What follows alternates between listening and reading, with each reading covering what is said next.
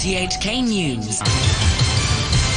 It's 1 o'clock. I'm Barry O'Rourke. The top stories. The chief executive says Hong Kong has never been in a better position to capitalise on one country, two systems. Thousands of Hong Kong residents start to receive the second instalment of consumption vouchers, and the US Congress averts a major shutdown that would have affected hundreds of thousands of federal workers. Chief Executive Carrie Lam says that thanks to what she called the double protection by the national security law and the revamped electoral system, Hong Kong is now genuinely on the right path of one country, two systems. Timmy Sung reports. Speaking at a reception to celebrate National Day, Carrie Lam said Hong Kong has never been in a better position since the handover to capitalise on its advantages under the one country, two systems principle and to more proactively integrate into the country's development. The chief executive says so long as Hong Kong returns to the original intent of the principle, safeguards the country's sovereignty and development interests, and ensures that patriots administer the SAR, its businesses and people will only have more opportunities on the mainland. She said that when celebrating National Day, people should appreciate Beijing's continuous care for Hong Kongers and its determination to uphold the one country, two systems principle. And she said that in return, Hong Kong people should respond in a way that can reassure the central government. Meanwhile, four members of the League of Social Democrats marched to Wan Chai's Convention and Exhibition Centre, where the flag-raising ceremony and reception took place, to demand authorities release what they described as political prisoners. The first batch of Hong Kong residents who registered electronically are getting their second instalment of consumption vouchers today. It's part of a raft of government measures to boost the SAR's economy. Wong Ying Ting spoke to one of the people waiting for a cash handout today. Dozens of people were seen queuing up at a convenience store in Tai Kuching this morning. They said an extra $20 would be added to their Octopus accounts if they redeemed their money at the store. Victor Au, one of those who waited in line for more than 15 minutes, says the vouchers are helping to boost the SAR's economy, and he's more willing to splash out on luxury goods. Actually, I wanted to upgrade my camera, so it would be a good way to spend it. I think it serves as a good incentive, give people a good motivation, a good cause to spend, so it definitely helped to, boost up. Anyone who registers electronically between July the 4th and July the 17th will receive $3,000, provided they opted to use either Alipay, Tab and Go or the WeChat e-wallet.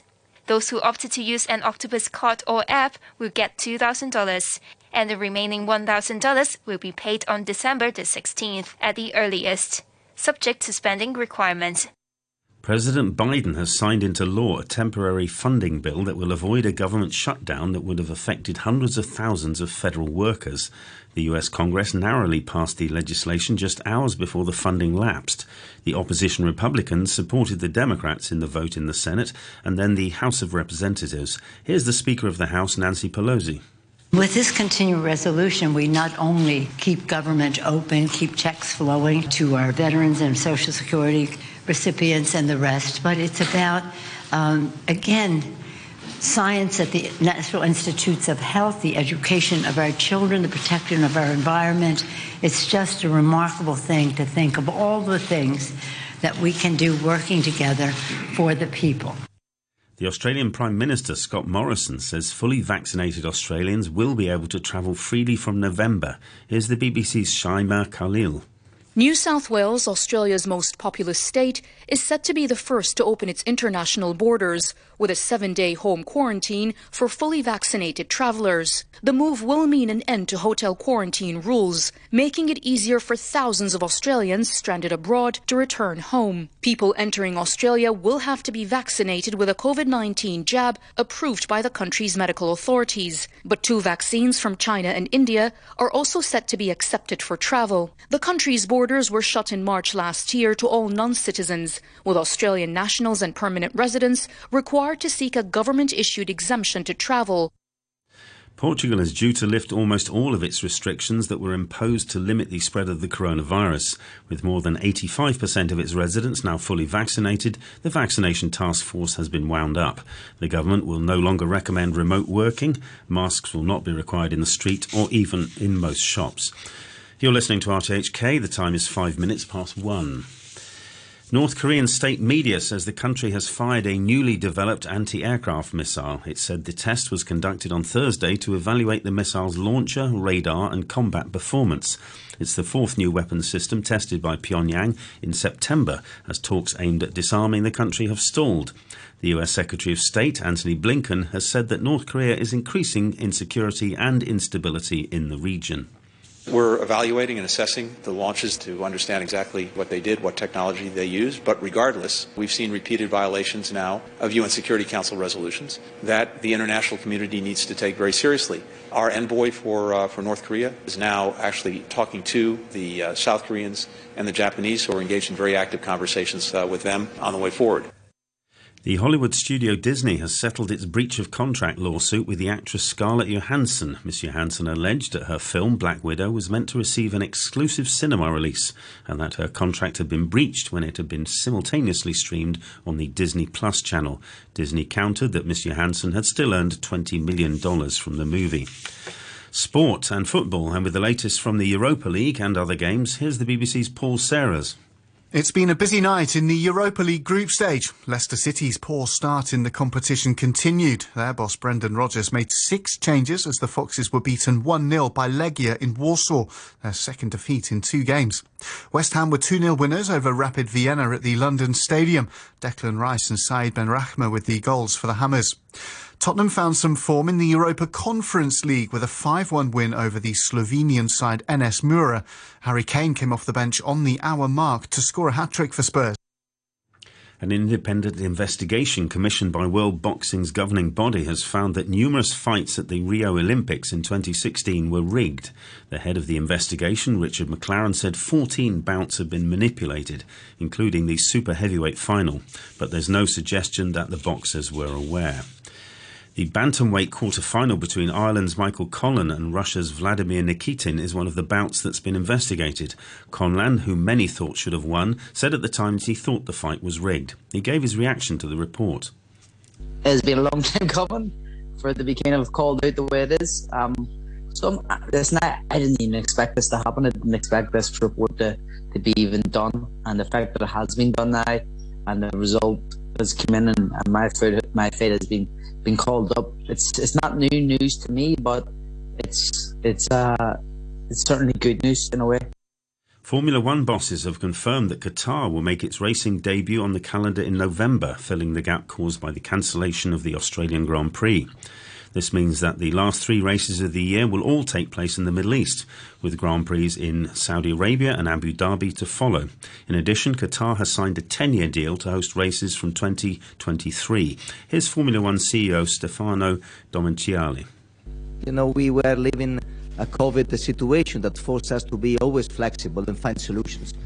And this year, starting the discussion in April, it was incredible the way that we saw Qatari Federation to be ready to host the Grand Prix, because we had the chance to have one race instead of another venue that cancelled the race. And that was an incredible moment to where we have seen the vision of the Qatari Federation to be part of the F1 family. And from that moment, of course, we were talking about the future, and the step versus the future of thinking what has been announced, a strong partnership for the future, was very, very short and immediate. Rugby now, and the Springboks plan to unleash another box kick bombardment against the All Blacks tomorrow as the world champions face the prospect of four straight defeats for the first time since 2016. Critics have attacked the South Africans' kicking game in their 19-17 loss to New Zealand last week, but the Springboks still believe the game plan can deliver victory in the return fixture on Australia's Gold Coast. The Boks have now lost three consecutive games, two to Australia and one to New Zealand. Cricket, and Australia's Test captain Tim Paine says the Ashes will go ahead with or without Joe Root after the England skipper refused to commit until there was more clarity around coronavirus quarantine rules. Cricket Australia is negotiating with Canberra and their English counterparts over what type of biosecurity bubble players may have to endure down under and whether their families can come. However, Paine, who's recovering from neck surgery, says that the series will go ahead with or without Joe Root.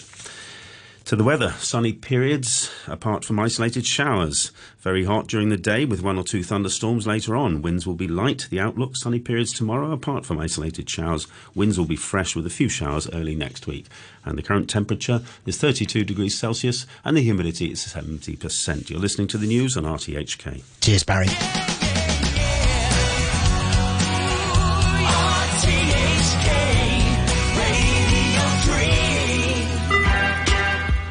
Good afternoon. It's an extended morning brew through until 2 with James Ross. Hope you're enjoying your National Day holiday. Sometimes I feel I've got to run away. I've got to get away from the pain you drive into the heart of me. The love we share seems to go nowhere, and I've lost my light, for I toss and turn, I can't sleep at night. Once I ran to you, now I run from you. This tainted love you've given, I give you all a boy could give you. Take my tears and that's not nearly all. Tainted love, tainted love.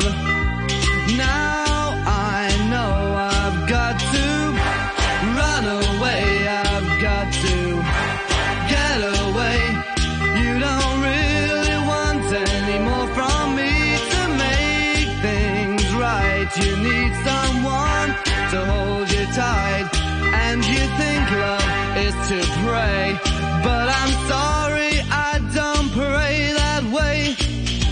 Once I ran to you, now I run from you. This tainted love you've given, I give you all a boy could give you. Take my tears and that's not nearly all. Tainted love,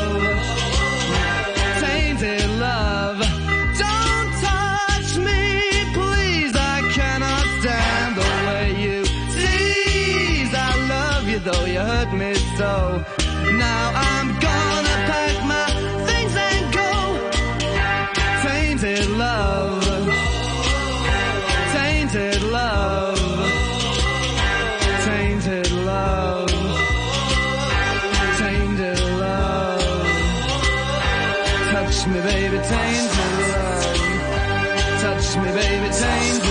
Tainted love. Oh, bit of an 80s anthem. Marc Almond and Soft Cell and, yeah, Tainted Love. Going to talk about the entertainment business. Will it come back to normal? We hope so. Neil Newman joining us in a few moments from now. Oh, I say you've been misled. You've been had. You've been took. Someone's knocking at your door. Somebody's ringing the bell. Someone's knocking at your door. Somebody's ringing the bell. Do me a favor, open the door and let them in. Oh, child, let the beautiful people in. Holly Williams was my twin. Elijah and Malcolm, still our friends. Brother Martin, we can't forget John.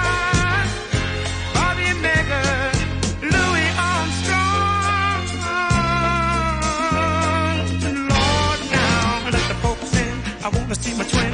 Let the focus in. We gonna sit in my den.